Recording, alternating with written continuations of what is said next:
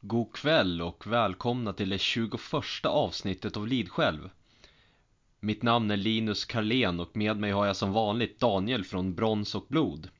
I kvällens avsnitt, eh, avsnitt diskuterar vi svenska bondesamhällets mytologi och riter, allmogens skrock, vidskepelse, väsen och seder. Allt det här är blott en förlängning av Vasatron. Eh, vi pratar bland annat om troll, Odens jakt och vårdträd med mera. Om ni uppskattar podden och vill stödja den så gör det ni bäst genom att köpa en bok från Lidskäl förlag eller en t-shirt. Glöm heller inte att följa Lidskäl på Instagram. Tack!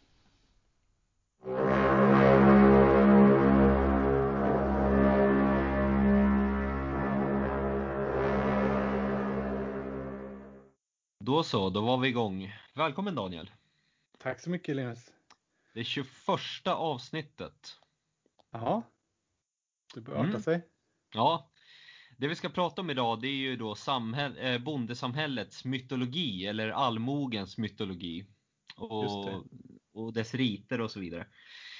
Det är ju så att eh, när kristendomen kom så upphörde ju inte den svenska spiritualiteten och mytologin eh, bara för att kristendomen kom. Den tog ju liksom inte över allting utan den, det levde kvar alla de här väserna, sägnerna, eh, olika ritualer och seder och så vidare.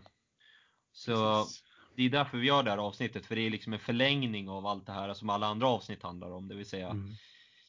både asatro, det som var så att säga innan asatron och så allt däremellan. Just det. Så, du kan väl eh, börja med lite hur gick det till när man födde barn och, och så vidare? För det är ändå där livet börjar. Just det, precis. Det är ett naturligt ställe att börja. Mm. Eh, och det är ju så att eh, det här med eh, vad ska man säga, folktro och skrock och magi. Det handlar ju ofta om att skydda människor från olika saker som kan hända då. Och, eh, det blir ju extra viktigt när det är liksom livets mest känsliga skeden som till exempel under graviditet eller födsel eller ja, varför inte när man håller på att dö till exempel. Men, mm. eh, så det är därför det finns så mycket skrock och folktro som handlar om just eh, havandeskap och, och eh, födsel och sånt. Ja, jag kan ju kliva in här att eh, det var ju väldigt många som dog i barnsäng och barn som dog eh, plötsligt spädbarndöd och allt möjligt. Det var ju en väldigt intensiv sak. Det är det ju fortfarande. En förlossning oh ja. är väldigt oh ja, oh ja. Eh, intensiv. Du har ju jättemycket personal som hjälper till och du har liksom kollar med slangar och red, redskap. Så det är en väldigt stor grej. Ja, precis. Och hela processen upp till själva eh, förlossningen är ju också mm. Alltså det är risk, riskfyllt även idag liksom. Så man kan ju tänka ja. sig på den tiden när du inte hade tillgång till vare sig eh, liksom, eh, ja, allt som kommer med modern sjukvård, hygien, eh, eh smärtstillning, eh, mm. sådana hygien, saker. Hygienbiten är väl antagligen absolut viktigast då? Ja, precis. Eh, men i alla fall, så det var ju liksom, under själva havandeskapet så fanns det vissa saker då, många saker, massor med saker som en havande kvinna måste undvika. Eh, och hon måste undvika att vara nära dem eller att titta på dem. Eh, för om hon inte gjorde det, om hon var nära fel sak eller fel person eller tittade på fel sak eller fel person så kunde eh, barnet i hennes mage då drabbas av olika typer av eh, men.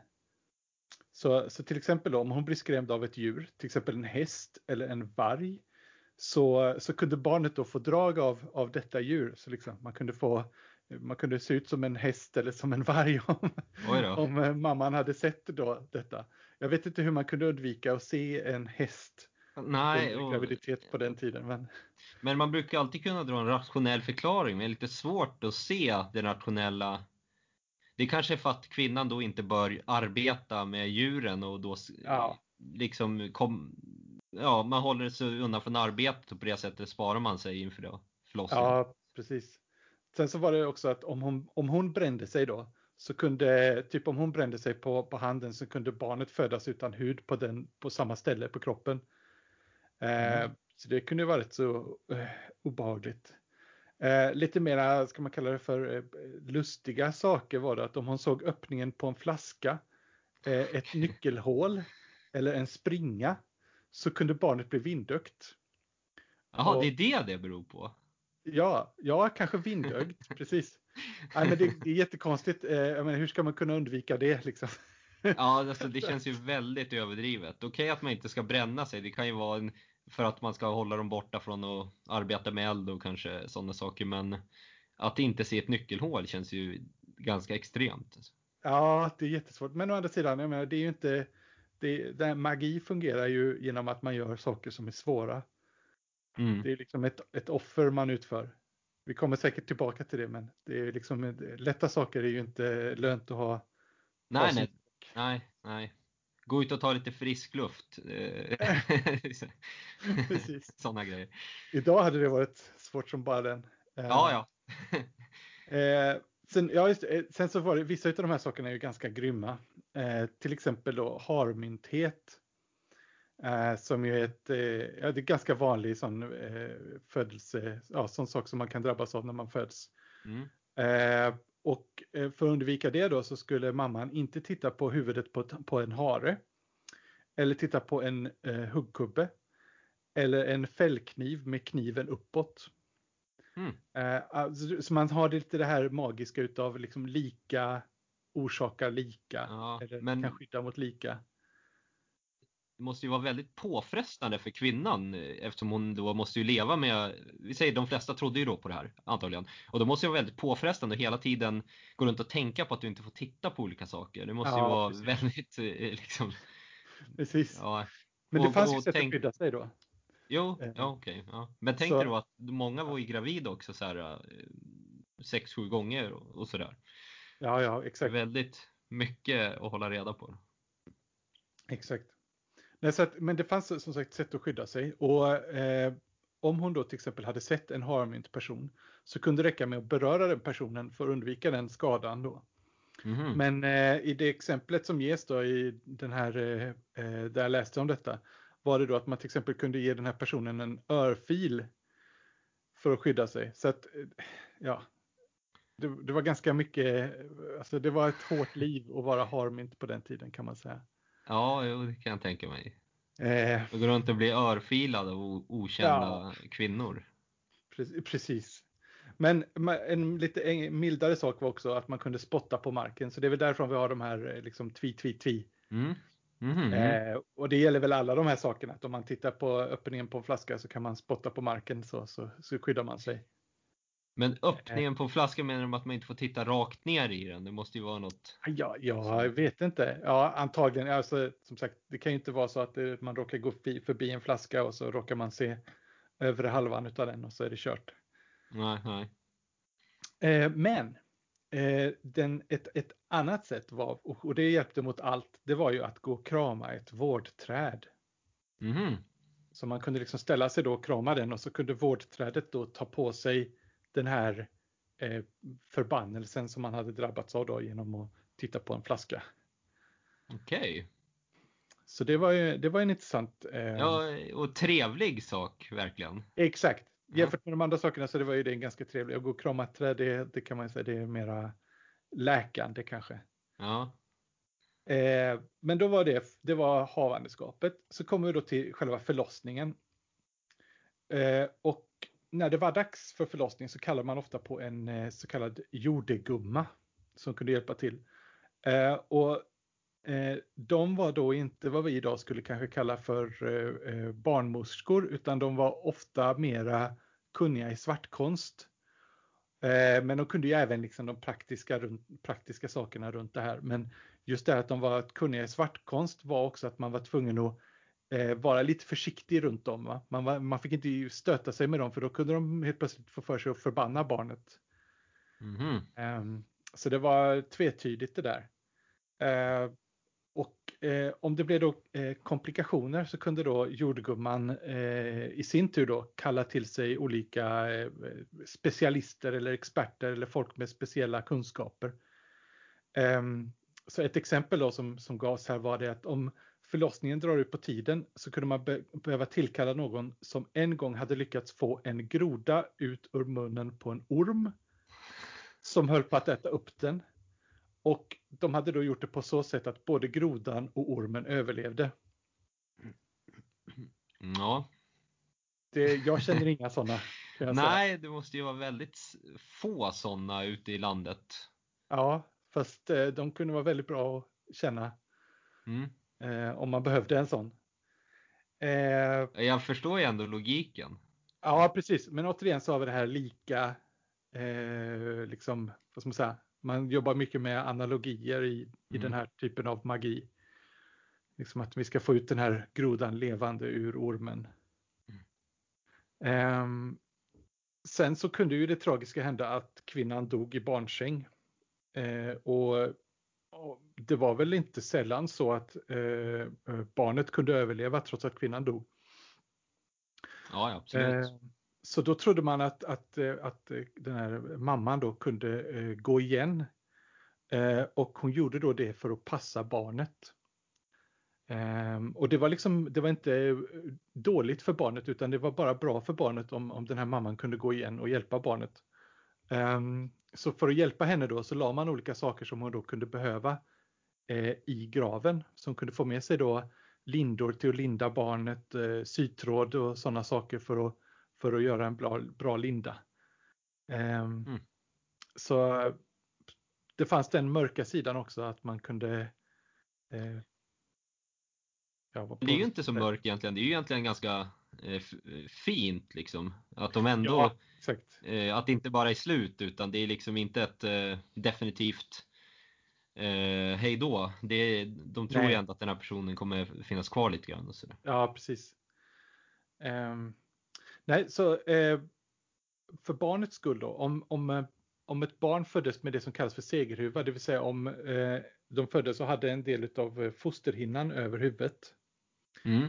Um, så sades det att sådana såna barn då, sådana personer genom hela livet så, så hade de vissa egenskaper.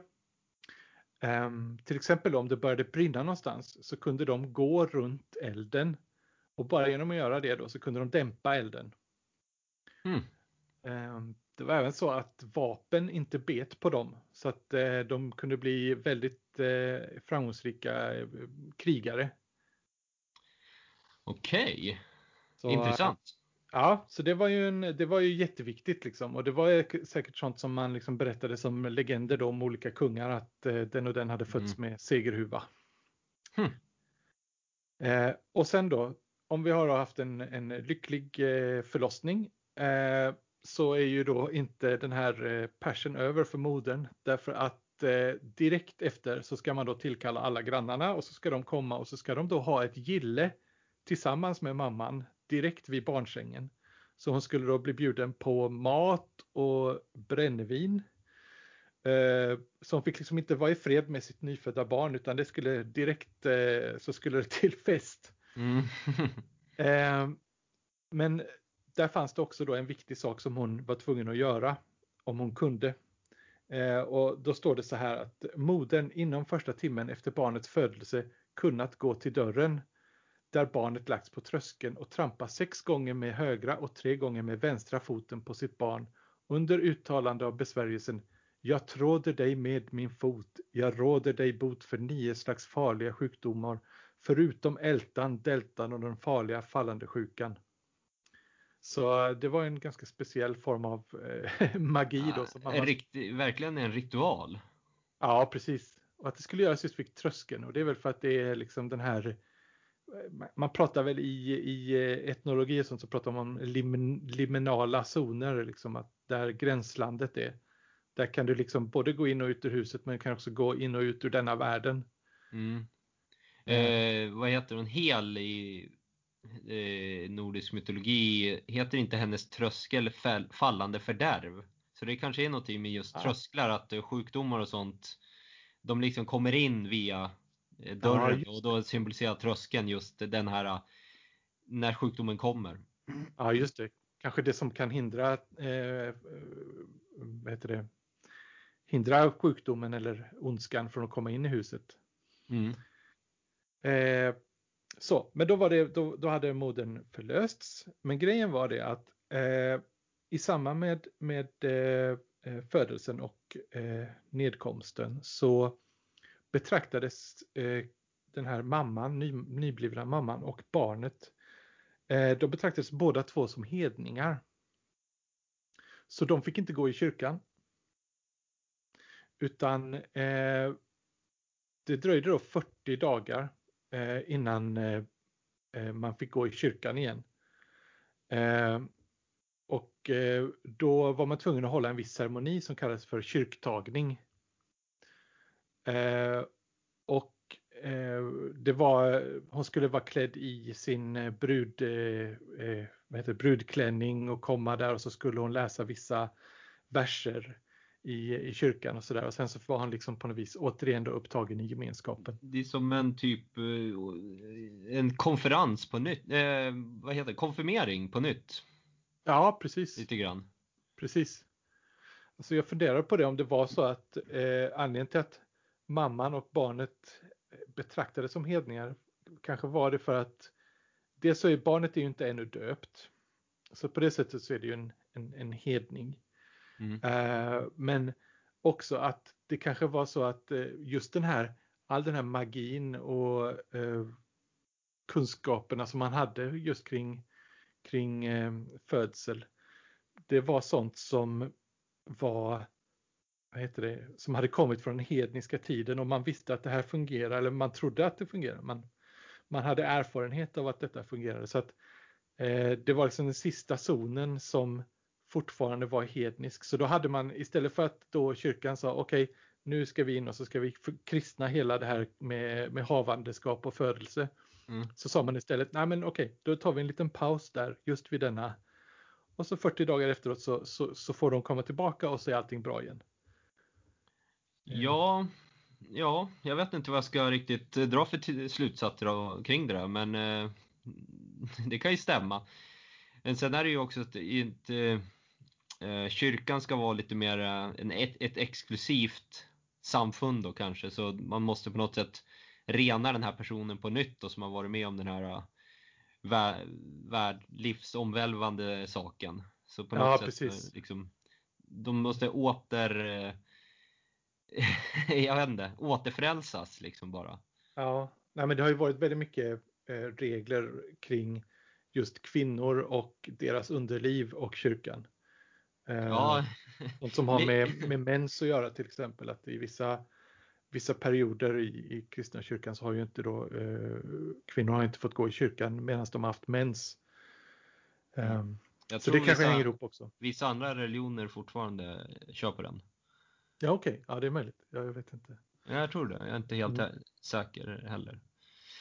Ja, nej men så var det när man var gravid, födde och sen fick man gå på kyrktagningen. Så det var ju väldigt mycket då med, med just allt det där.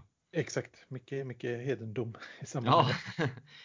Ska jag gå vidare då till vilka väsen och sånt som fanns, eh, vad ska vi säga, under allmogtiden, bondesamhället? Ja. Ja, en väldigt känd, ett väldigt känt väsen det är då Näcken. Eh, det är ett manligt vattenväsen som främst höll till vid älvar, åar, tjärnar och sjöar och så vidare i inlandet då, inte i havet. Eh, han är känd i Sverige och Norge ända sedan fornordisk tid och eh, att han kommer från fornordisk tid det tyder då på att han har ändrat sitt utseende. Nu ser man ju han ofta så kanske som en naken person som spelar fiol. Men fiolen fanns väl då inte under förkristen tid till exempel, så då var han väl mer en man i gråa kläder. Ja, ja. Och det han gör då är att han lockar folk, eller människor till, eh, till åarna då, med sina fiolmelodier och sen dränker han dem. Och det här är ju då eh, logiken med Näcken är ju då att han, inte, barn inte ska gå till, till för nära vatten. För då, man bygger upp den här rädslan för Näcken och då sparar man några liv helt enkelt. Då barnen ja, inte drunknar man hade ju inte så bra koll på ungarna säkert på den tiden, hade väldigt många barn och väldigt mycket Nej, jobb och sådär och då fick man Ja, fast de vuxna trodde ju säkert också på Näcken. Så, men eh, själva grunden till den är ju att eh, Sen ja, finns precis.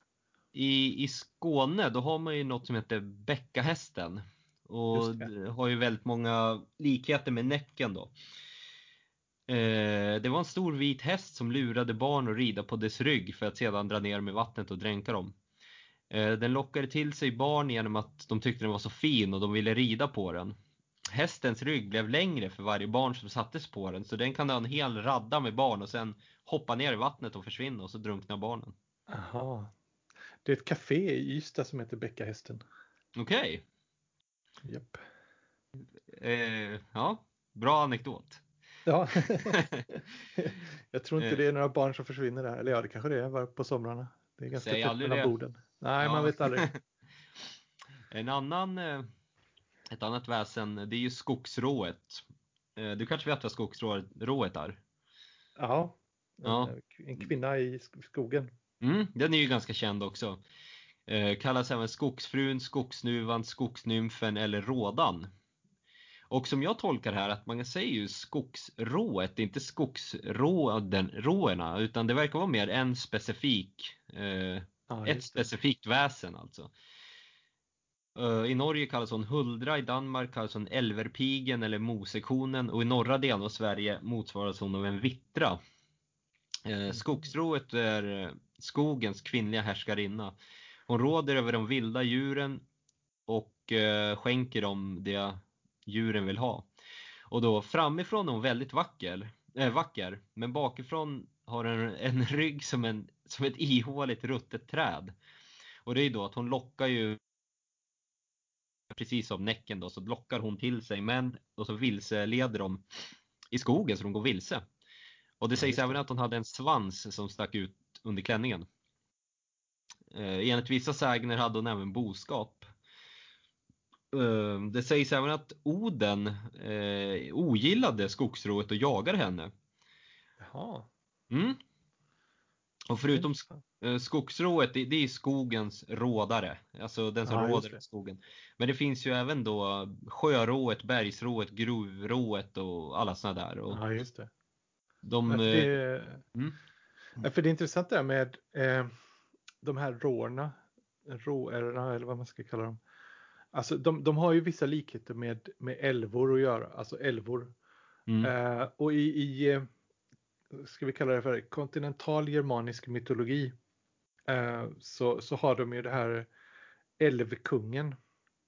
Ja. Som eh, just lockar barn och eh, ja, vad ska man säga, dränker dem eller stjäl dem. Det är ju en känd eh, eh ja, har... sån här leader utav, eh, vad fan heter han, är det Franz Schubert som har Der Erlkönig. Jaha, okej. Okay. Men, men det finns det. väl i Irland också har de väl att älvor kidnappar barn? Och... Ja, just det. Precis. Eh, precis. Mm. Så att det, det, det, men då, då är det, det intressanta är det att eh, eh Erlkönig eh, i, på franska så har han då blivit till Harley Quinn. Och eh, han i, i vad, heter det, ja, vad kallas det, frankisk mytologi då, så var mm. detta ledaren utav eh, den vilda jakten. Så okay. han är då, han är då eh, Oden. Ja, så det blir det ju. Det, ja, så det är ju intressant då att, eh, att uh, vi har liksom en, en, en, en uh, Oden är fientligt inställd till Huldran. Men det kanske är för att de är konkurrenter eller så är det Eh, ja, alltså vi kommer ju komma in på den vilda jakten sen, men då är det väl så att Oden jagar skogsrået i ja, den vilda jakten helt enkelt. Okej, okay. ja men vi tar det sen då. Vi tar det sen när vi kommer dit. Men vi var inne på älvor, så jag kan eh, säga lite om älvor också. Eh, kallas älverfolk eller ällefolk i Danmark. Eh, det är ju kvinnliga väsen. Eh, de flesta har ju sett den här kända tavlan där, när det är älvor som dansar i, på en slags eh, soluppgång. Väldigt känt ja, just det. motiv. Och de ses ofta dansa i en ring över ängar eller öppna fält. Det, det är så här, de är lite mystiska, att man ser dem i skymning och gryning, men man ser dem inte riktigt. Nej. Och där älvorna har dansat, där bildas en älvring eller en häxring, det vill säga en ring av svampar då. Ja, just det. Eh, om man uträttade sina behov i en sån eh, kunde man bli sjuk efteråt. Och älvorna var ju generellt sjukdomsalstrande och de kunde blåsa sjukdomar över människor. Och det kallades då att man hade fått älvor på sig. Ja, älvskott tror jag det heter på, i England tror jag det fanns. Man kunde drabbas av älvskott. Jaha, okej. Okay. Men man kunde dock eh, kurera sig med hjälp av motblåst, det vill säga till exempel med hjälp av en blåsbälg. Jaha. Ja. Är det därför man blåser på ett, när man har slagit sig? Så blåser man det kan det vara. Det kan det vara, absolut. Ja, intressant. Du är på hugget. Ja, ja det. Eh, sen har vi då troll som var väldigt kända. Eh, eller är väldigt kända. Och jag kan nästan säga så här, alltså om man går runt i skogen själv när det är lite mörkt och sådär, då kan man förstå varför eh, gamla tidens människor trodde på de här grejerna. Mm. Alltså allting blir väldigt eh, påtagligt i skogen. Precis. Eh, min mormor hon var, jobbade som piga i Jämtland. Mm. Och hon var ju väldigt, väldigt liten då när hon blev utskickad ensam för att ta hand om kor då i skogen vid, eh, vad heter det, på Fäbodvallen. Mm. Och eh, hon svor ju på att hon hade sett eh, eh, småfolket. Mm. Eh, min mormor på, säger också att hon har sett en, en gårdstomte när hon var liten. Hon är också uppvuxen i Norrland. Mm. Och hon är helt övertygad. Ja. Mm. Jag har alltid tänkt mig, just när vi kommer till troll där, så har jag alltid tänkt mig att, det, att de på något vis är släkt med eh, jättarna. Ja men det är de. Alltså jättar på Island är troll i Sverige. Kan man säga. Ja, okay. Ja. Alltså troll, det vi kallar troll, det är motsvarigheten till jättarna i Island. Ja, just det. Och man kan också säga att troll är ju lite mer sentida och jättar är ju lite mer kanske för, förkristen tid och sådär. Ja, just det. Men apropå det här att... Det är mer mytologiskt liksom. Medan ja, eh, troll är mer folktro kan man säga. Ja, det har blivit det också. Eh, men apropå det här med att eh, äldre människor då ofta säger sig ha sett olika saker. Jag, jag har en liten teori där att på något sätt så förstår förstör man magin i världen. Eh, till exempel, det är hela tiden ska man säga till barn att nej men det finns inga spöken, det finns inga troll, mm. det finns ingenting. Alltså hela tiden istället för att låta dem själva liksom tro på någonting. Ja, precis. Alltså jag ser, jag ser ju detta mycket som, ska vi kalla det för, eh, modeller av verkligheten. Alltså vi, vi kan ju inte, inte veta hur verkligheten är. Men vi har liksom olika modeller av verkligheten som, som kan förklara olika saker olika väl. Mm. Eh, så eh, gamla, gamla föreställningar, det är bara en äldre version av en, en äldre modell av verkligheten. Och eh, den kanske är sämre på vissa sätt, men den är kanske också bättre på andra sätt. Mm. Så det kan vara så att, att liksom, tron på övertro och sån här eh, som vi pratade om, trolldom kring, kring havandeskap och sånt Alltså det kanske finns någonting logiskt som du säger, eh, varför har vi näcken? Jo, det är för att inte barnen ska drunkna. Mm. Um, det var liksom ett sätt att kunna, ja, hur gör du när du har åtta barn som du ska uppfostra? ja, ja men det blir så. Men eh, jag tänker fortsätta här med troll. Eh, de var ju väldigt vanliga och väldigt vid omtalade. Eh, dagens Hollywood-troll så att säga, de är ofta så stora, hemska, håriga, onda och, och så. Men trollen i historien i Sverige, de såg ju oftast ut ungefär som människor. Kanske med svans och ibland var de till och med vackra. Mm. Det finns till och med sägner om äktenskap mellan troll och människor. Det finns jättemycket att läsa om troll. Det, eh, mm. det, finns till och med en bok som jag rekommenderar som heter Troll och människa av Ebbe Schön. Den är superbra. Mm. Men det mest kända då, som trollen har sysslat med, det är det här med bortbyte. Eh, och bortbyte, bortbyte det var att ett troll smög sig in hos en familj med ett nyfött barn och bytte ut eh, barn, barnet mot en trollunge. Var barnet förståndshandikappat trodde man ju givetvis att det var en bortbyting. Och det vet ju vissa, om du har till exempel ett barn som föds med att mamman har supit väldigt mycket. Du ja, vet, då får de ett lite speciellt utseende. Ja, just det. det då, dåtidens förklaring då var väl antagligen att det var en bortbyting. Men det fanns ju såklart eh, eh, seder man kunde utföra för att slippa bli utsatt för en bortbyting. Eh, man kunde döpa barnet väldigt tidigt och så skulle man hålla det under uppsikt hela tiden innan mm. dopet. Man kunde även lägga stål hos barnet för troll är ju då allmänt rädda för Just det, stål. stål. Mm. Det andra som troll är kända för det är ju bergtagning. Att just man, eh, man blir introllad i berget. Eh, Den ena stunden kunde man vara i skogen och vips så var man inuti berget. Eh, Om någon hade gått vilse och varit borta ett par dagar så trodde man ju då att den här hade blivit bergstagen. Mm. Men det fanns också bot mot det. Om man var inne i berget då kunde man säga Jesu namn, eh, sa man, eh, sades det. Då kunde man eh, bli fri. Det finns en sägen om en man som blev bergtagen i Trollberget och fick syn på en skattkista som trollen hade. Han kastade då sin kniv, som då var gjord av stål, över skattkistan och trollen förlorade sin kraft över den och mannen fick den. Aha. Väldigt mycket kring troll är knutet till kristen mytologi. Eh, Svensk Ja, kristen mytologi skulle man kunna säga. ja, just det. Eh, kyrkklockor höll, höll trollen, trollen borta. Eh, det var därför man placerade kyrkor på det sättet sägs det att det skulle dåna så långt som möjligt. Och det är därför ibland om du kommer till kyrkan så ligger det stora stenar runt om kyrkan. Då är det troll då som har försökt kasta stenar för att träffa kyrkan. Eh, mm. Det sägs även att eh, trollen var rädda för Tor. Alltså asaguden Tor. Ja, just det. Det, det är ju jättarna verkligen. Ja, nej men det är ju som jag sa tidigare att jättar är mer ett gammalt begrepp och sen har vi där mer och mer blivit troll och sen har Mm. trollen i sin tur mer och mer blivit någon slags eh, skogsmänniska. Ja, just det. Mm. Ja, vi var inne på Ja, sen, sen, sen finns det något som heter vittra och det är, det trollens motsvarighet i norra Sverige. Jag är uppvuxen i, i, Sver i norra Sverige men eh, jag tror man måste ännu längre ut för när jag växte upp som man troll. Eh, där jag växte upp som man troll i alla fall. Mm. Jag är från södra Norrland.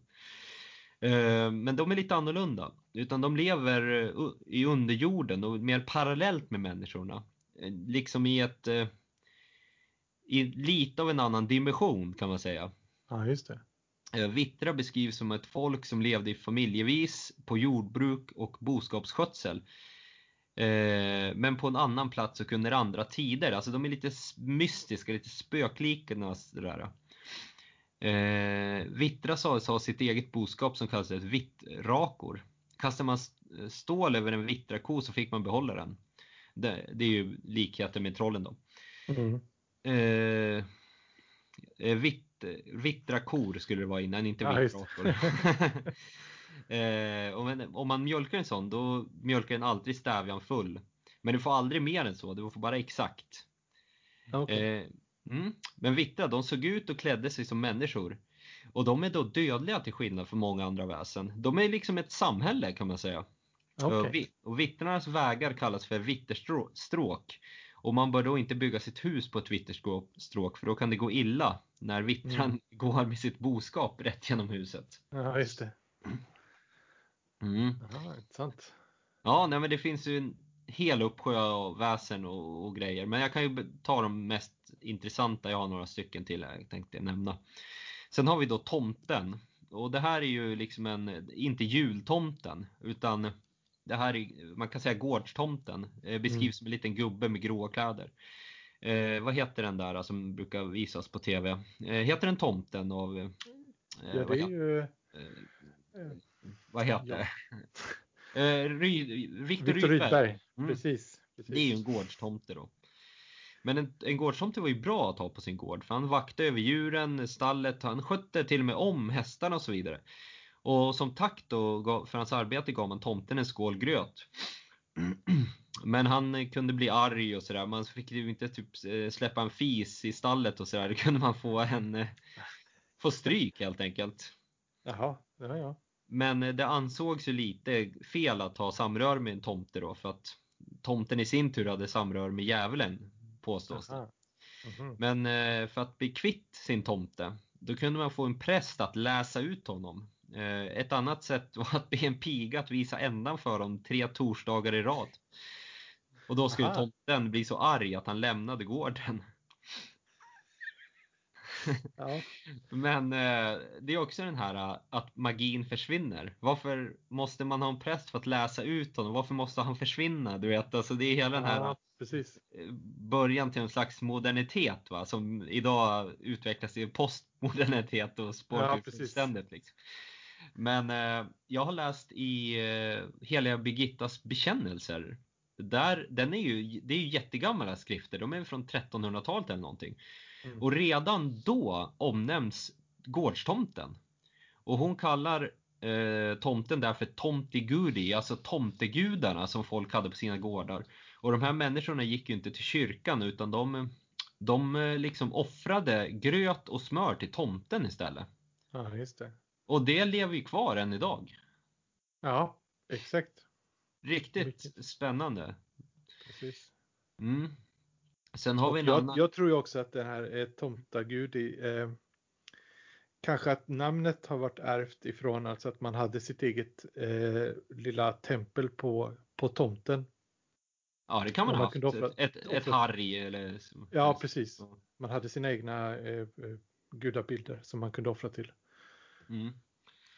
Men det är ju, hon var ju väldigt arg då, hela Birgitta, om, för det här, men hon lyckades inte få folk att sluta med det där.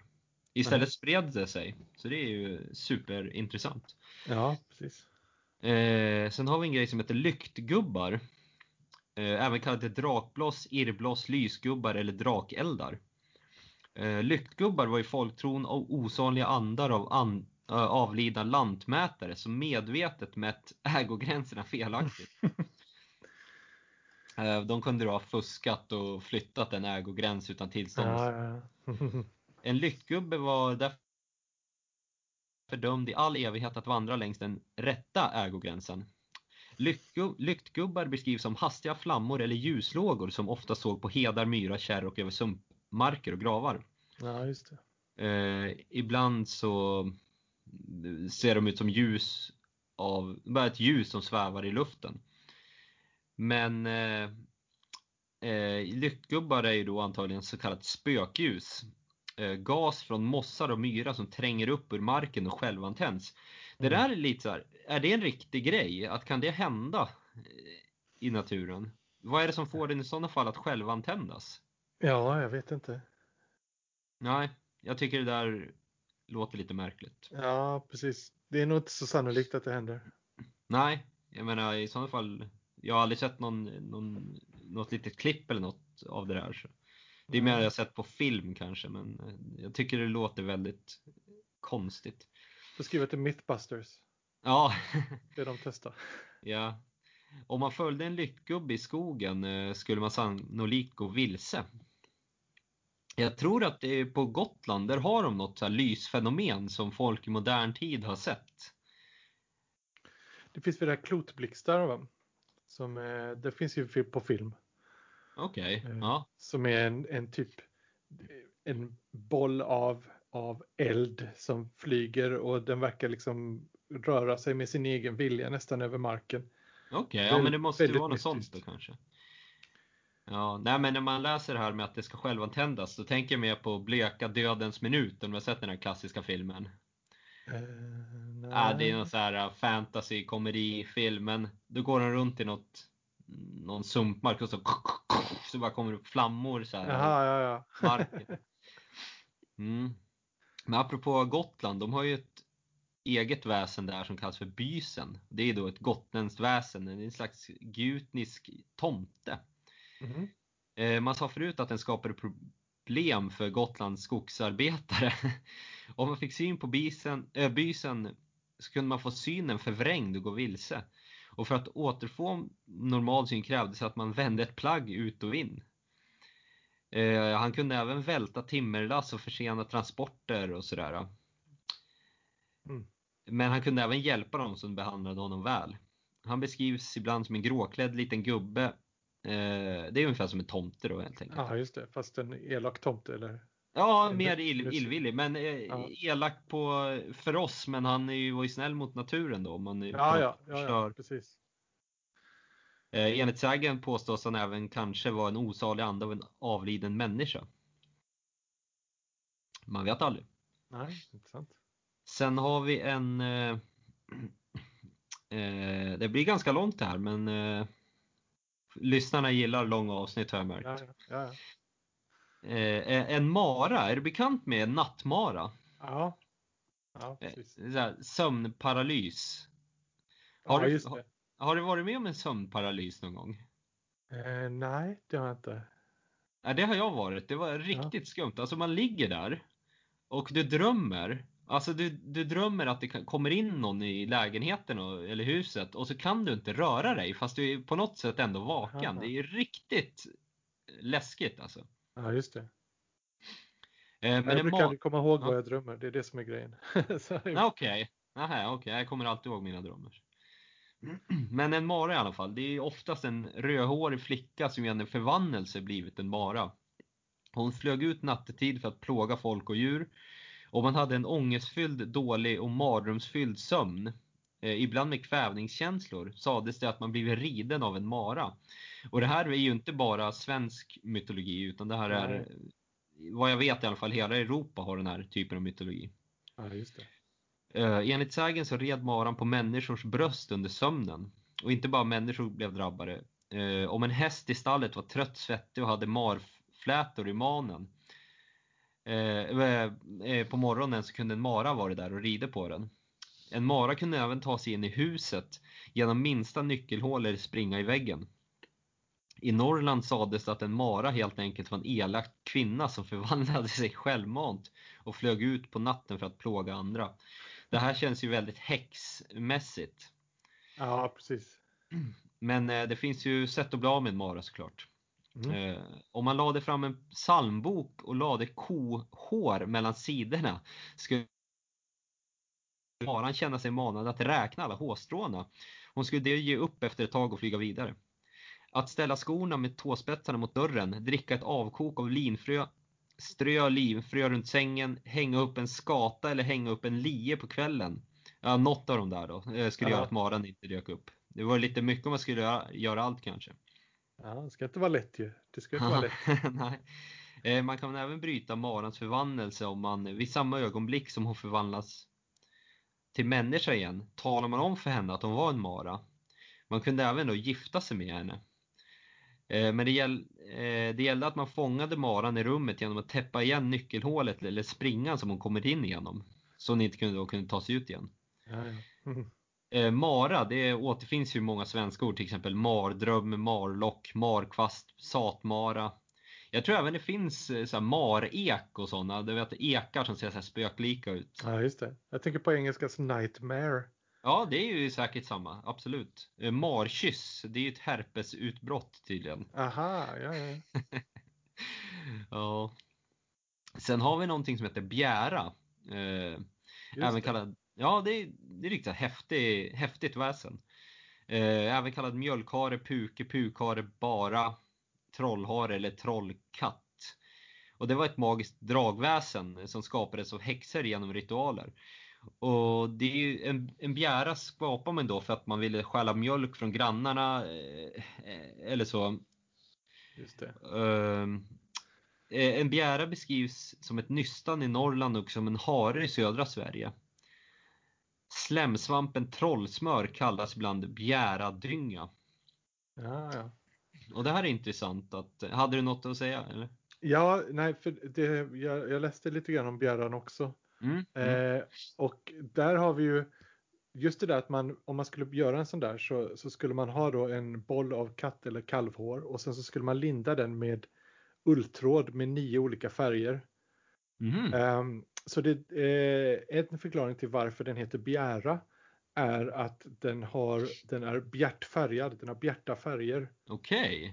jaha. Um, och sen då för att aktivera den så skulle man då ta blod tre droppar från det vänstra lillfingret eh, den tre, på den tredje torsdagen. Just det, man ska hålla på och nysta tre torsdagar i, i mm, rad och sen mm. så den tredje torsdagen ska man då mm. offra lite blod i, i den här. Och, och det här du nämner nu, det, det är ju faktiskt så att det finns en bevarad, eh, ett bevarat recept eller trollformel för den här. Just det. Eh, det finns lite olika bevarade faktiskt. Vissa använder ju aska från brända bitar och sina tilltänkta offers fönsterkarmar till exempel. Blod ja, från deras fingrar och mm. metall från kyrkklockor. Det kanske var därför de stal kyrkklockan i Bromma nu nyligen. Ska göra... Gigantiskt bjära-utbrott i Bromma. ja. ja. Mm. Eh, och, nej, det är ju ett häftigt väsen, bjära.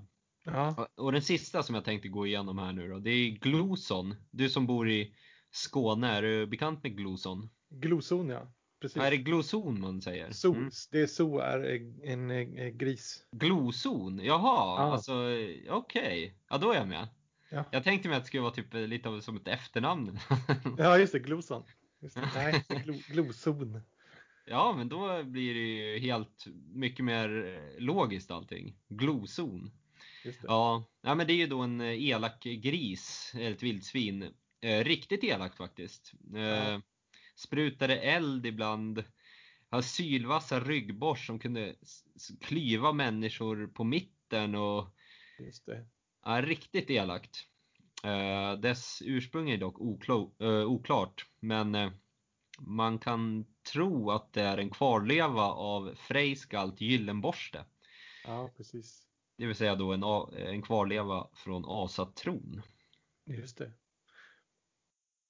Mm. Nej, för det är ju, ja, nej, men det är intressant.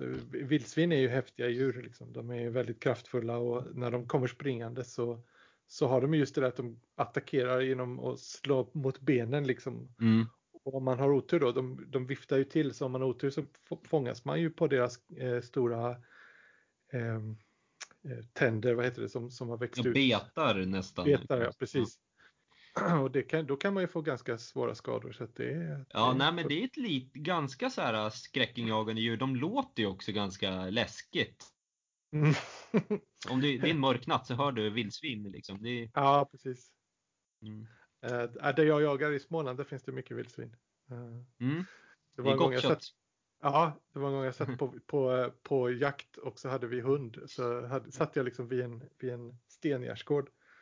Och så jag, jag satt ner och väntade för att då visste jag att okej, okay, eh, de släppte hunden på andra sidan stengärdsgården. Så om det kommer en gris så kommer den vara på andra sidan stengärdsgården. Så jag kände mig ganska trygg där jag satt. Mm. Det var bara det att när jag liksom satt där så hörde jag bakom mig hur det liksom och då var det, då var det en stor, ja inte jättestor men en halvstor eh, galt som var precis bakom mig, bara ett par meter ifrån mig. Och jag satt ju liksom still så jag såg väl ut som någon slags eh, eh, sten. Och så när jag började röra på mig då, då tittade den lika förvånat på mig och så la den iväg. Okej. Okay. Ja. Det var det, det närmaste jag varit. Men man, man vill ju sitta i ett torn. När man... Ja, gärna, helst.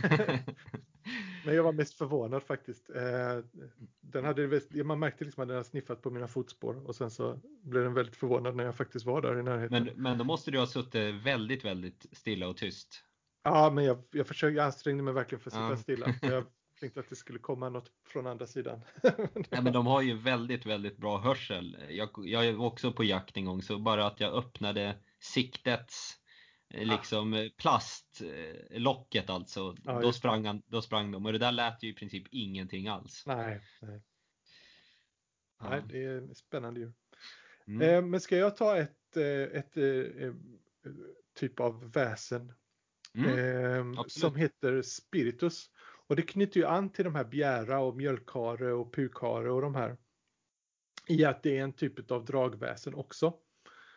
Eh, men istället för att dra till sig då mjölk från grannarna så drar den till sig rikedom och kanske inte specifikt från, från grannarna.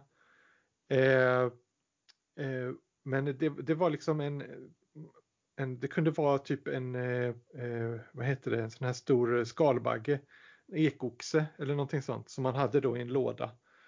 Eh, och grejen var det, man, man, kunde liksom få ta på en spiritus på lite olika sätt. Så man kunde, bland annat så kunde man ta ett ben från en som hade dött. Och så kunde man gå då och fiska med det benet i en ström som gick norrut tre torsdagsnätter i rad. Eh, och då kunde man få en spiritus på kroken och så kunde man då ha den i en liten låda. Eller så var det så att tuppar tydligen, det visste inte jag, men de värper tydligen tre ägg om året.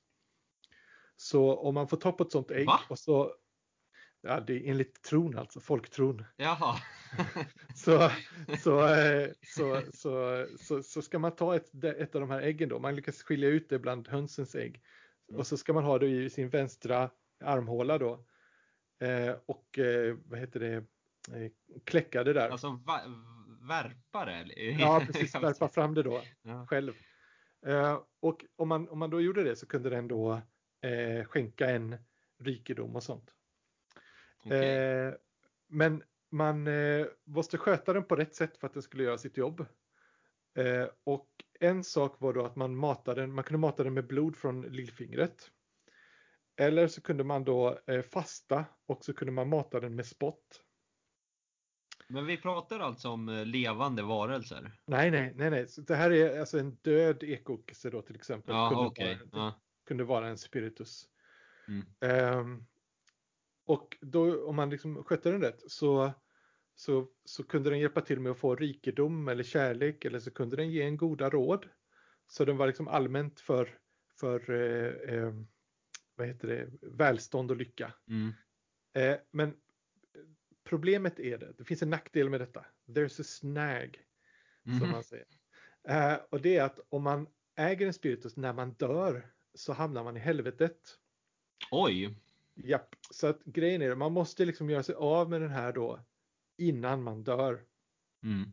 Så eh, man kunde då förr i tiden tydligen köpa sådana här spiritus på marknader och sånt. Och då var det någon som ville göra sig av med den innan han dog. Mm. Men risken var, det nämns att den tredje ägaren till en spiritus kan inte göra sig av med den. Utan så fort man köper den här då så har man då egentligen eh, sett till att man kommer att hamna i helvetet. Eh, och det vet man ju inte. Du kan ju inte veta liksom, är jag andra ägaren eller är jag tredje ägaren? Nej, men eh, det borde man ju nästan göra. Man borde göra en skräckfilm om det där nästan. Oh ja, oh ja. Det kunde det vara. Um, en intressant sak också, för jag, när jag började läsa på om det här med spiritus så började, jag kände igen det här namnet någonstans ifrån. Och då är det så att, eh, känner du till John Ajvide Lindqvist? Nej. Han är en svensk författare som skrev bland annat Låt den rätte komma in. Jaha, okej. Okay. Det blev film. Uh, okay. men, men, han skrev även en annan, annan bok som heter Människohamn. Som är, den är otroligt spännande. Väldigt, väldigt spännande. Mm. Och Eh, där så är det någon, det handlar, utspelar sig i Stockholms skärgård. Och där är det en som har en, en spiritus i en ask. Men den här spiritusen, den är inte för att ge lycka och rikedom, utan den är till för att kontrollera havet. Mm. Så han kan liksom prata med den då, så kan han liksom gå ner under havet och, och färdas där. För uh, huvudpersonens dotter har försvunnit i havet nämligen. Okej, okay. men är det någon form av klassisk mytologi? Är det något författaren har hittat på? Eh, jag vet inte. Det kan ju vara någon typ av, eh, eh, vad heter det, specifik, eh, eh vad heter det, skärgårdsskrock. Men, eh, men jag vet inte, det kan också vara så att han har blandat ihop liksom vad är en spiritus. Mm. Jag har faktiskt aldrig hört talas om spiritus innan jag, jag läste det för någon vecka sedan, några mm. veckor sedan. Men jag har aldrig hört talas om det innan. Nej, jag, har inte stått, jag har ju läst en del om eh, väsen och sånt i olika böcker och så, men det har inte stått med något om spiritus där. Nej, men det verkar vara ganska, ganska känt. Det, det är lite märkligt också att det, det är ett latinskt namn. Spiritus mm. betyder ju ande. Eller så betyder det sprit, men eh, sprit okay. är ju and, anden av eh, alkoholen liksom. Ja, jaha, okej. Okay. Jaha. Så att, eh, det, jag, vet inte, jag vet inte varför den heter som den gör, men eh, det var en intressant... Men den känns ju väldigt allmän till sin natur. Den är inte knuten till egentligen någon, eh, någon specifik kultur eller någon specifik natur. Eh, alltså, den är ju inte som, eh, man kan säga, tänka vittra eller du vet, de är mer svenska till sättet. De är knutna ja, till naturen.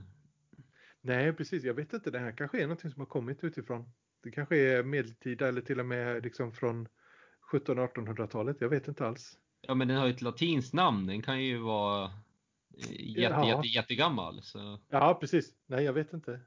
Jag vet inte alls. Nej. Okej, okay, men det var det. Jag tänkte gå vidare med ett intressant fenomen och det är då Odens jakt även kallat den vilda jakten. Det har flera olika namn, bland annat kvinnojakt, sägen, kung Olles jakt, Thomas jakt och så vidare. Eh, det är ett germanskt fenomen, för det finns i hela liksom, den germanska världen. Det heter väl Oskorej på norska va? Ja just det, Asgårdsrejen mm. betyder det. Alltså Asgårds... Okay. Aha, okay. Eh, det här, när jag, när jag läser om det här, då känns det som jag har upplevt det. Eh, hur är det för dig? ja, nej, det vet jag inte liksom, om jag kan säga. Jag har inte okay. varit i skogen på natten så. Nej, men eh, det känns som, jag vet inte, det, det känns väldigt eh, bekant. Eh. I alla fall förr i tiden, så när det blåste upp efter skymning, eh, oftast på våren eller höft, hösten, så kunde man ibland höra hemska hundskall, klang, eh, klagande, högt vinande ljud och ibland även höga knallar över himlavalvet. Lika snabbt som oväsendet började så slutade det tvärt. Man trodde då att den ridande asaguden Oden med ett följe av övernaturliga väsen var på jakt efter skogsrået. Eh, jag vet inte om det är specifikt skogsrået, det kan vara troll och så vidare också. Mm. Eh, eller bara en allmän jakt.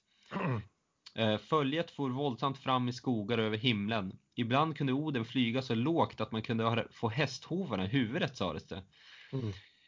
Det rörde sig i en modernare variant då använde Oden ett gevär istället för ett spjut. Och när han hunnit ikapp skogsrået och skjutit henne så hängde han hennes kropp över Sleipners rygg och red vidare. Och, och det här fenomenet då som jag som sagt känner att jag har varit med om. Eh, det är ett naturfenomen antagligen. Mm. Eller att det bara blåser upp till en storm. Det kan ju bli som en nästan, blåser väldigt mycket så kan ja, det bli ja. nästan en ljudvägg. Och ja, det är då jo, liksom där. Eh, och under århundraden då, då var det här den enda förklaringen till den här, till de här ljuden. Ja. Men eh, under 1800-talet ja, så låg en Sven Nilsson fram teorin att det kunde vara flockar av vildgäss som flög under natten. Jaha, det hårda ja, ja. dånet, ja precis, och det hårda dånet det var vinden och eh, gåsropen skulle då vara hundskallen och vingbruset och, och så vidare. Så att det är fåglar. Det finns ju en, en, annan fågel som låter ungefär som hästhovsklapper. Nu kommer jag inte ihåg vad den fågeln heter. Det är en speciell fågel som har ett väldigt speciellt läte. Okej. Okay. Jag vet ju, storkar kan ju låta, de klapprar ju gärna med, med näbbarna.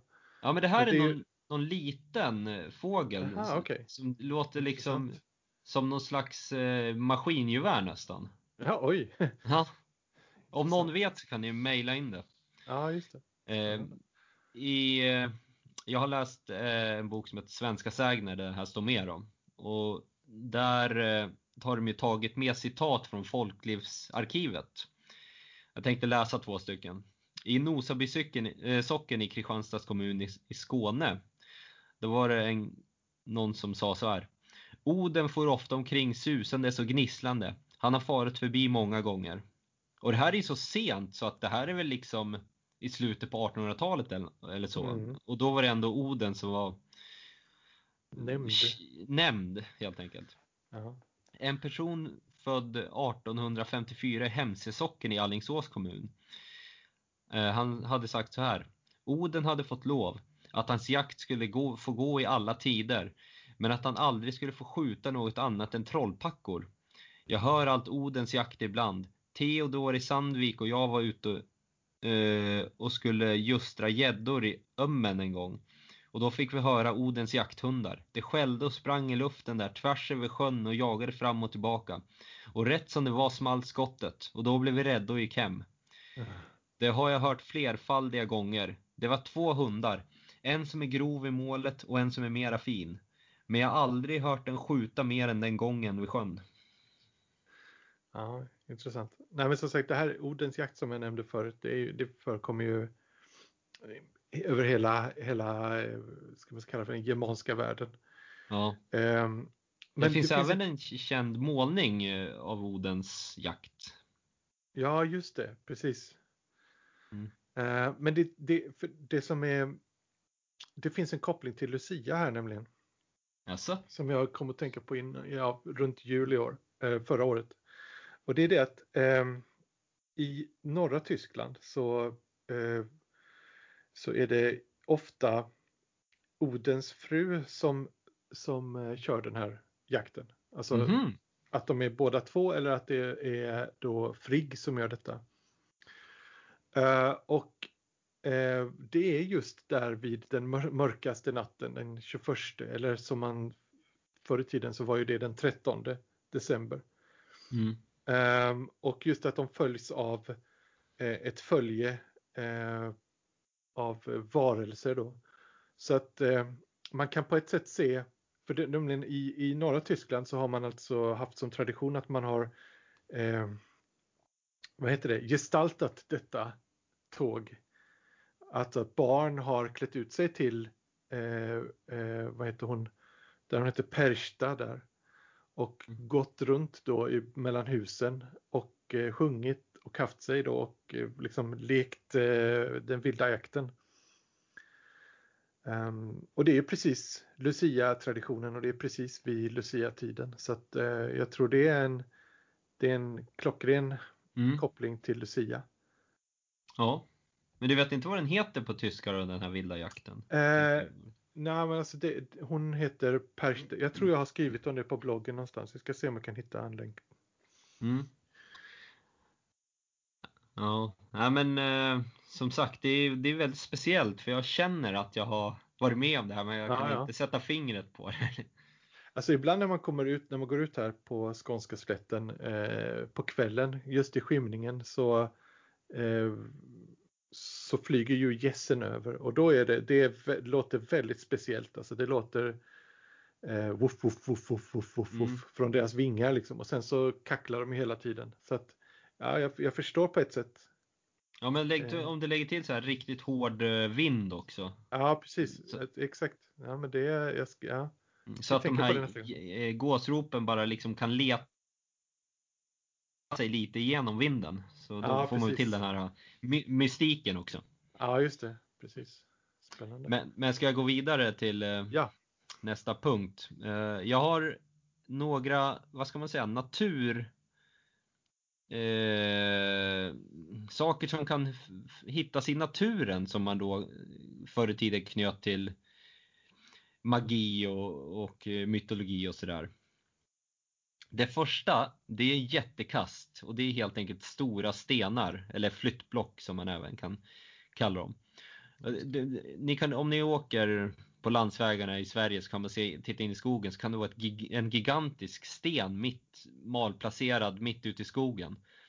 Och det är då sannolikt en sten som har flyttats av inlandsisen.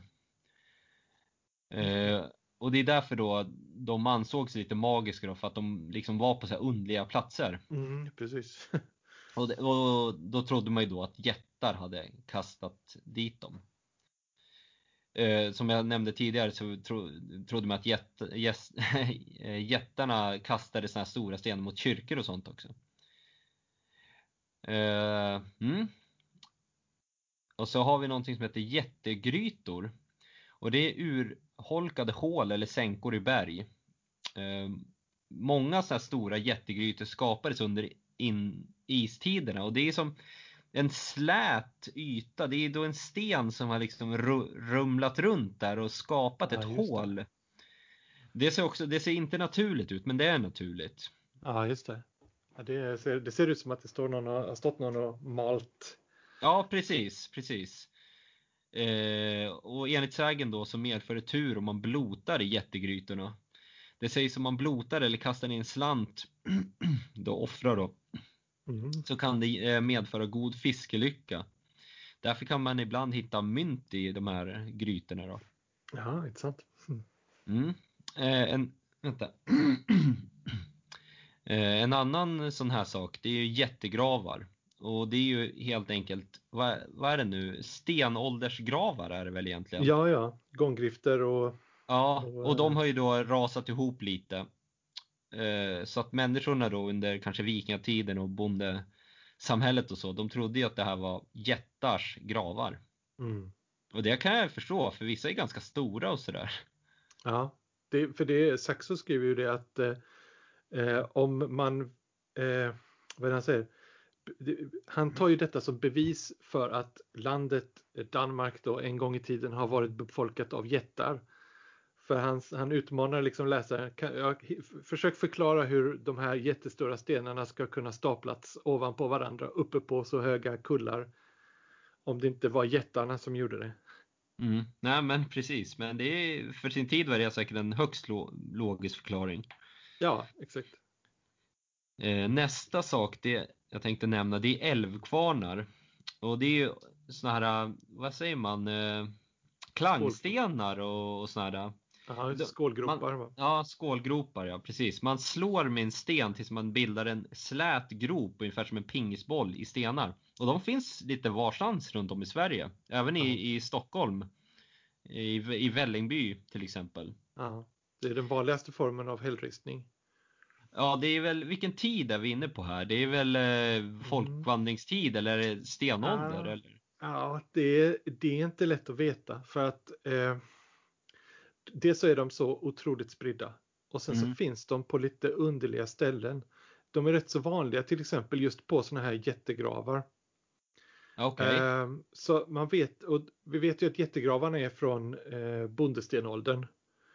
Eh, mm. Det vill säga före ungefär 2300 eh, före Kristus. Eh, liksom innan indoeuropeerna kom in. Okay. Eh, samtidigt så vet vi att de andra hällristningarna, de som är mera, vad ska man säga, har motiv, de är från bronsåldern. Eh, men de här älvkvarnarna, de är lite svårare att veta exakt var man ska placera i tiden. Eh, väldigt, väldigt gamla i alla fall. Alltså de kan mycket väl vara från, från tiden, alltså säg någonstans 4000 år före mm. Kristus. Mm. Men de har liksom använts hela tiden på olika sätt. Ja, absolut. Eh. Man har ju blotat i dem för, förr i tiden för välgång. Eh, man har även hittat, som jag förstår det, malt sädeskorn eller rester av sädeskorn. Ja, precis. I de här. Och det, det är ju långt sentida från att de gjordes. Eh, och man har smörjt groparna med smör, ister eller talg. Och ibland har man till och med placerat gåvor och annat i dem. Ja. Eh, att smörja de här groparna, det har pågått i viss mån fram så sent som in på 1900-talet. Ja. Och under, eh, vad heter det, nödåren där på 1860-talet, någonstans, jag tror det var Värmland, då lät man ett ungt par ha samlag på en sån här sten och så fick han då spruta sin säd i, i skålen. För att det. Det, blev så, det blev så lite mat åt alla så de blev så desperata så folket helt enkelt återgick till hedendomen. Ja, precis. Det är intressant för det, jag, jag använder det faktiskt som ett eh, Som ett, ett trix? Ja, som ett grepp i eh, en berättelse som jag håller på att utveckla. Så det är mm. faktiskt, jag har, ja, det, på bloggen så det, jag tror jag publicerade det bara förra helgen. Okay. Att mm. det är eh, ett par som har sex på en sån häll och så händer detta av misstag och eh, då föds det dels en son född av mamman och sen så är det en son som föds då av Moder Jord. Mm. Coolt. Så, mm. Ja, den sista naturfenomenet, nu var det ju faktiskt äh, älvkvarnar och den här äh, jättekisten är inte riktigt naturfenomen men det är sånt som man har då hittat i naturen kan man säga. Ja. Den sista det är häxringar, ibland kallad älvringar. Och det är då ringar av svampar på marken. De kan vara ganska stora de här ringarna. Mm. Och de är oftast helt runda. Eh, och varför de är helt runda som jag förstår det, det är för att de har en gemensam rot kan man säga i, i mitten och så växer den helt enkelt ut. Ja, jag tror det finns, alltså nu är fysiken i mig här säger att eh, detta då eh, har också en fysik, fysikalisk förklaring. Mm. Därför att om du tänker dig att du tar och släpper en sten i en sjö, varför? Då bildas det en koncentrisk ring ut. Ja. Och då är det så att eh, varje punkt på den här ringen skickar i sig ut en ring. Men innanför och utanför den stora ringen så tar de liksom ut varandra. Men just på ringen så, så förstärks de. Eh, och jag kommer inte ihåg vad detta kallas, men det är, det är, interferens är det allmänna namnet på detta. Men det är samma i, eh, så det som händer i en sån här älvring är att varje liten svamp blir liksom källan till en ny ring av svampar. Men innanför så har de liksom eh, ätit upp all näring så de kan inte växa ditåt. Däremot så kan de växa utåt där det finns mm. Eh, oanvänt liksom. Ja, men det kan det ligga något i för att det brukar ju vara glest växt inuti de här. Det brukar vara lite halvkastgräs ja, och sådär. Precis. Det är nog ganska förgiftat där inne. Ja. Men eh, där jag växte upp, där fanns det en sån här eh, häxring i närheten som var halvt under ett eh, typ betonghus. Mm -hmm. Så man, typ en fjärdedel av den syntes inte riktigt. Ja, intressant. Men enligt sägen så är häxringar märken efter att älvor har dansat. Vi var inne på det tidigare. Ja, precis. Precis. Om man uträttar sitt behov inuti en ring så leder det till sjukdom och eller olycka. Mm -hmm. En annan sägen är att om man somnar inuti en ring så vaknar man med yrsel och är disorienterad. Det kan ju vara ifall det har blivit förgiftat marken där innanför så kan ju det vara en alldeles Men då måste det vara väldigt, väldigt giftigt. ja, man ska inte leka med svampar. Det är farliga grejer. Ja, jo, absolut. Men eh, det är såklart att det finns liksom en eh, Alltså allting i naturen som är lite udda har ju såklart en sägen knuten till oh ja. sig. Oh ja, precis.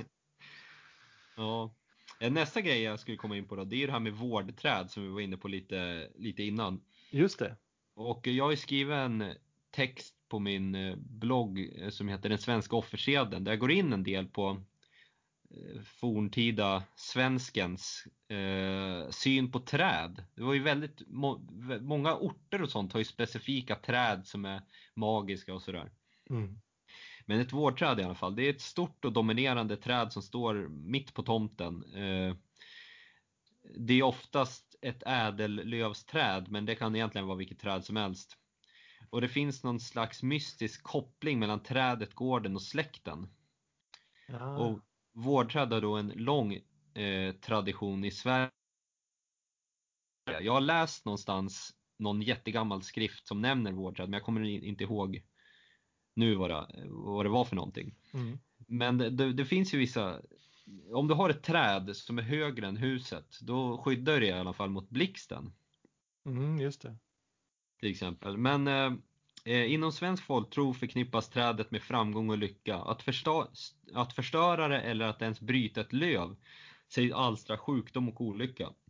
Man får dock beskära de döda grenarna en annan säg, äh, sägen, så, enligt en annan sägen så bor gårdens skyddsväsen, till exempel tomten eller vättar under trädet. Och det man gjorde då att man kunde hälla öl eller mjölk över trädet för att blidka de här äh, väsena. Mm. Det skulle man göra på torsdagar eller dagar innan helgdagar. Vi kommer återkomma till torsdagar. Nu har det varit pigan ja, det... som skulle visa rumpan för tomten tre ja. gånger på torsdagen. Men, tror du att det kan vara något med att eh, inom den kristna kulturen så ansågs torsdag en liten, att det var lite öppning till det forna på torsdagar kanske? Ja, ja. Nej, men sen också Tor var väl, kan man kalla det för allmogens gud? Ja, jo men det är det ju såklart. Ja. Eh, men eh, det här trädet då, det var ju väldigt viktigt för släkten. Man kunde till och med gå ut och prata med det där trädet och så. Och jag har även läst någonstans, eh, fast jag kommer inte ihåg vart det var nu, att eh, i Sverige heter ju folk träd i efternamn. Man kan heta björk ja, ja. och ek och, och, så vidare. Och det, det namnet kan ha sitt ursprung i vilket typ av vårdträd din släkt hade på gården. Ah, häftigt. Mm. Och det är, det är väldigt ovanligt i jag vet inte, i Europa heter man väl också typ träd och natur och så. Men i andra delar av världen är det väldigt, väldigt ovanligt. Ja. Och det anses eh, så här, det är helt befängt att man kan heta något så här natursak i efternamn. Liksom. Ja, ja. Nej, men det är intressant för alltså just träd och löv är ju eh, centralt i, i germansk och indoeuropeisk för, föreställningsvärld. Alltså i, i vi har ju den här eh, alltså Yggdrasil och i vad heter den här boken, den svenska folkets eh, högtider eller vad det heter. Okay. Där pratar han ju om det att i, alltså, i, i germanska världen så har man lövat vid varje högtid. Eh, så på sommaren har man tagit kvistar med liksom björklöv och sånt och klätt midsommarstången eller man har bundit det vid vagnen när man rider till kyrkan eller man har tagit in det och klätt salen med det. Och på vintern så har man tagit eh, barrträd. Eh, därav mm. julgranen till exempel. Ja, um, nej, precis. Så, så jag har alltid velat, hålla, alltid velat dra till och velat, velat, vad ska man säga, umgås med grönskans kraft.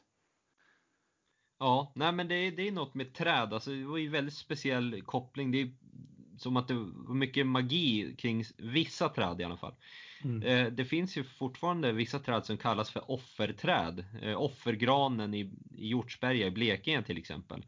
Och där brukar folket offra pengar och sånt för att bli kvitt ja. sjukdomar. Ja, så att det, just det där, jag har ju varit inne på det innan, men just kopplingen till träd var ju, den var väldigt stark. Mm. Ja, det var det jag hade om eh, vårdträd då i alla fall. Ja, intressant. Eh, jag kanske ska prata lite om att stämma blod. Mm. Eh, så det var, en, det var alltså ett sätt att eh, stoppa eller minska blödning från ett sår. Ehm, och det går, får jag säga, för detta förekommer fortfarande. Det går till så att man läser en trollformel över såret och så bara slutar det blöda. Eller så kan man massera området runt eh, såret medan man läser då en, en formel. Eller så kan man ta lite av blodet och så kan man skriva en trollformel på en bit papper och så kan man bränna upp detta. Eh, och jag sa det att det förekommer ända än, än idag. Och tydligen var det så att i, jag hittade en artikel på nätet från 2002 eh, som handlade om att man hade en, eh, det var en vårdcentral i eh, norra Norrland där man då hade eh, haft som vana att man ringde en eh, blodstämmare när man hade svåra fall på mm. vårdcentralen. Mm. och de kunde Men, då stämma, stämma blod via telefon. Ja men precis, för att jag såg någon dokumentär för länge sedan eh, om gammal läkekonst i Sverige. Då stämde han på, på distans. Utan Jajamän. Någon budbärare och sprang till den här blodstämmaren och då stämde han blodet på hemifrån. Ja, ja, precis. Men det ja, finns det var, ju, alltså, det var det intressant finns... att en vårdcentral i eh, var det Jukkasjärvi eh, hade använt detta. Mm. Men det finns ju en psykologisk aspekt såklart kring det här. Ja, ja, alltså eh, blodtryck och eh, även hur själva, vad heter det, blodkärlen, de, de styrs av nervsystemet. Um, så man kan nog påverka det genom vad ska man säga, placebo eller uh, mindfulness. Ja, men precis, absolut. Eh, det finns en bok som heter Blodstoppare och, och botare i Jämtland som jag skulle vilja läsa någon gång faktiskt. Ja, vad spännande. Mm. Eh, men det intressanta är det att eh, bara för att du läser den boken så är det inte säkert att du kan bli en sån här. För att det är tydligen någonting som man måste vara född till. Så det är någonting som går i vissa släkter tydligen. Mm. Det här känns också som något väldigt sentida. Alltså som du var inne på den där vårdcentralen och så här, alltså, när jag tänker på blodstoppare då tänker jag på typ nästan tidigt 1900-tal alltså. Ja, fast eh, eh, jag, kan läsa en, jag, kan, jag kan läsa lite ur Havamal. Jaha. Eh, jag ska läsa lite från sista delen av den som heter Ljodahatter. Eh, och den börjar så här. De kraftsånger kan jag som ej konungens maka och ingen mans ättling kan. Hjälp heter en och hjälpa dig den skall mot processer och sorger och samtliga lidanden. Den nästa jag kan är nödig för dem som vilja som läkare leva. Och den sista där, den tolkar åtminstone jag som att alltså, det, det, fanns en hel del eh, trollformler, mm. eh, gallrar som hade just med att stoppa blod att göra. Ja, men finns det inte något när han läker sin häst? Eh... Ja, precis. Det finns de här Mersebury-formen. Ja, så finns precis. Det en, en berättelse om hur eh, vad det, han, Oden det, och Balder ja. i skogen och så får Balders blir Balders häst halt. Mm. Exakt, Nej, så det, det, det, här är någonting som går väldigt långt tillbaka. Mm. Um, men det intressanta är att nu för tiden de uh, trollformer som de läser tydligen de har starka kristna inslag. Mm, okay. um, så, men det hade varit intressant att, att veta då den här uh, blodstopparformen från Havamal. Finns det någon aktiv blodstoppare i Sverige idag tror du? Jo men det gör det säkert. Eh, alltså 2002 fanns det ju någon som man använde i den här vårdcentralen. Så att det finns nog. Mm. Eh, men man ska väl på något vis umgås i rätt kretsar. För att få tag på en riktig menar jag. Nej, men jag menar att man kanske ska ha ett, ett en anknytning till en viss bygd där sånt här har varit vanligt för att man ska liksom kunna få tag på, på en genuin blodstoppare. Mm. Man kanske inte kan bara kolla på Facebook, det är risk att man får charlataner då. Jo. Ja, ja men eh, en sån person skulle man ju vilja prata med. Ja, faktiskt. Det hade varit mycket intressant. Mm. Ja, men det finns väl kanske inte så mycket mer att säga då om just blodstoppare. Det har ju gått igenom det mesta. Ja, det var det jag, det var det jag visste om detta i alla fall. Mm. Um, jag vet inte, ska jag säga ett par ord om årsgång också kanske? Ja, det kan du göra. Ja, um, årsgång är ju då ett sätt att spå hur det kommande året ska eh, te sig. Eh, och vad ska man säga, till det yttre så går det till så att man eh, eh, går runt sin gård eller sin by eller trakten. Och eh, så är man väldigt vaksam då på olika tecken som man ser. Eh, som då kan berätta för en eh, hur nästa år ska bli. Så till exempel om man ser då eh, gravar grävas på kyrkogården så betyder det att en farsot var på väg. Eh, om man får se då eh, små tomtar bära sädeskärvar eh, eller om man såg möss dra hölas så skulle man vänta sig då eh, god årsväxt. Eh, men om man hörde att man högg i skogen eller om man såg väpnade män rida på vägarna så betydde det att det väntades krig. Eh, så men grejen är då, hur ska man då kunna hamna i rätt sinnesstämning för att kunna se de här sakerna? För man kan ju liksom inte bara gå ut och se. Um, och då gällde det det att först skulle man göra detta då vid rätt tid på året.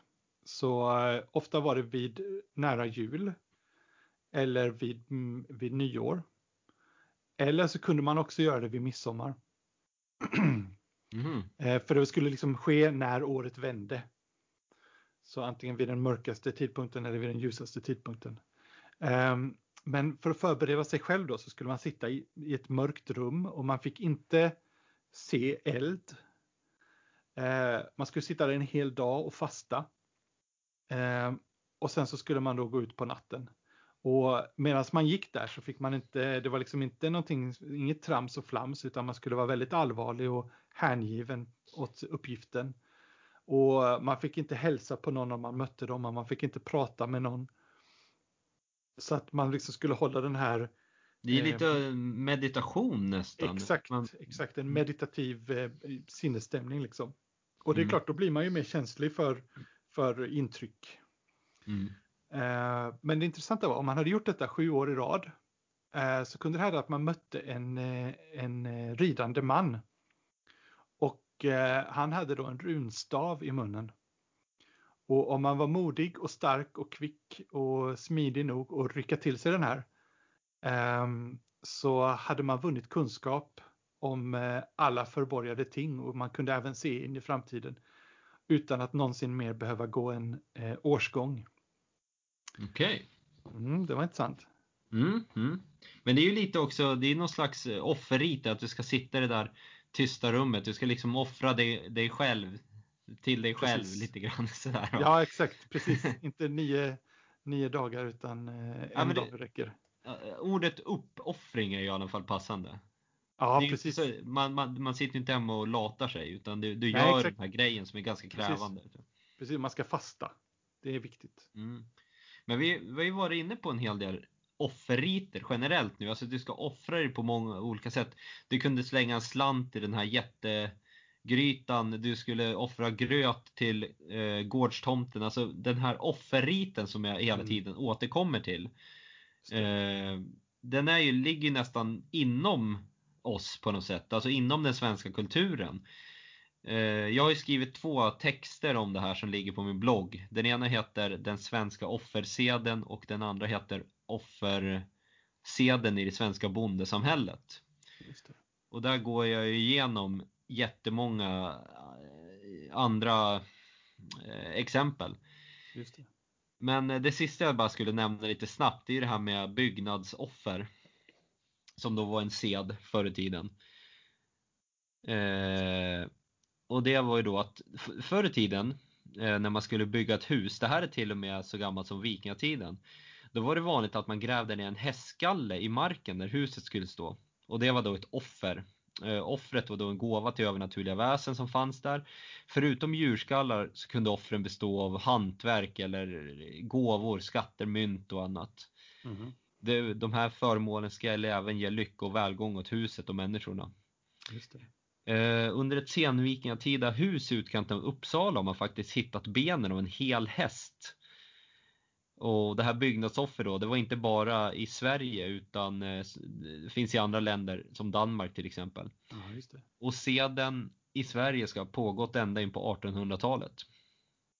Jag ska berätta en liten historia om jag får, om eh, våran sommarstuga som vi hade till för några år sedan. Mm. Um, det var en väldigt liten stuga i Småland och um, de hade byggt, tidigare ägare hade byggt en liten tillbyggnad på den, en, ett uterum.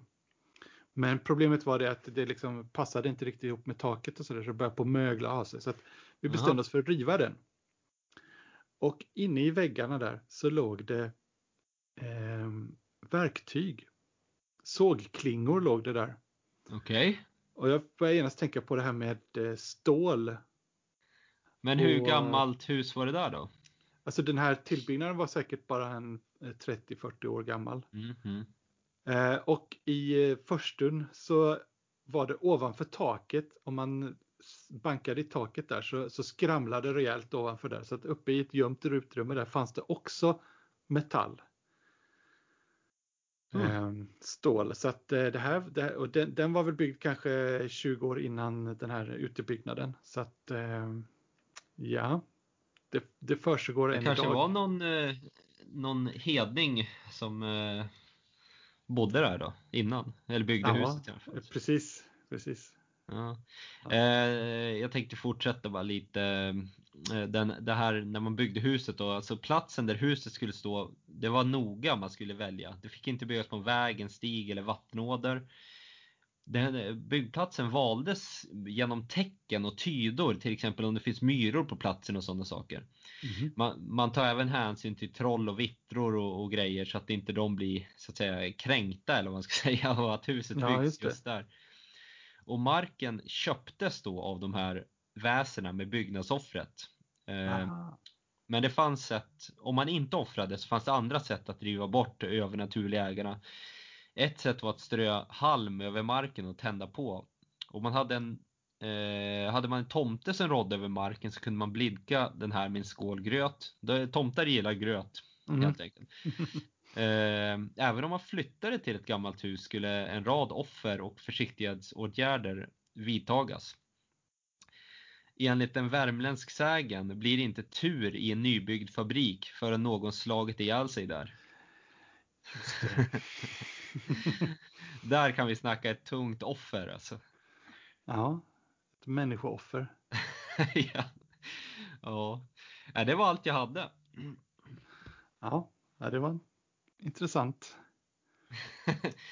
ja, men eh, hade du något mer eller ska vi knyta ihop säcken? Nej, vi kanske ska knyta ihop säcken här. Jag skulle vilja mm. säga så här till våra lyssnare att eh, studera forntida kulturyttringar och efterlev dem. Just det. Plantera ett vårdträd.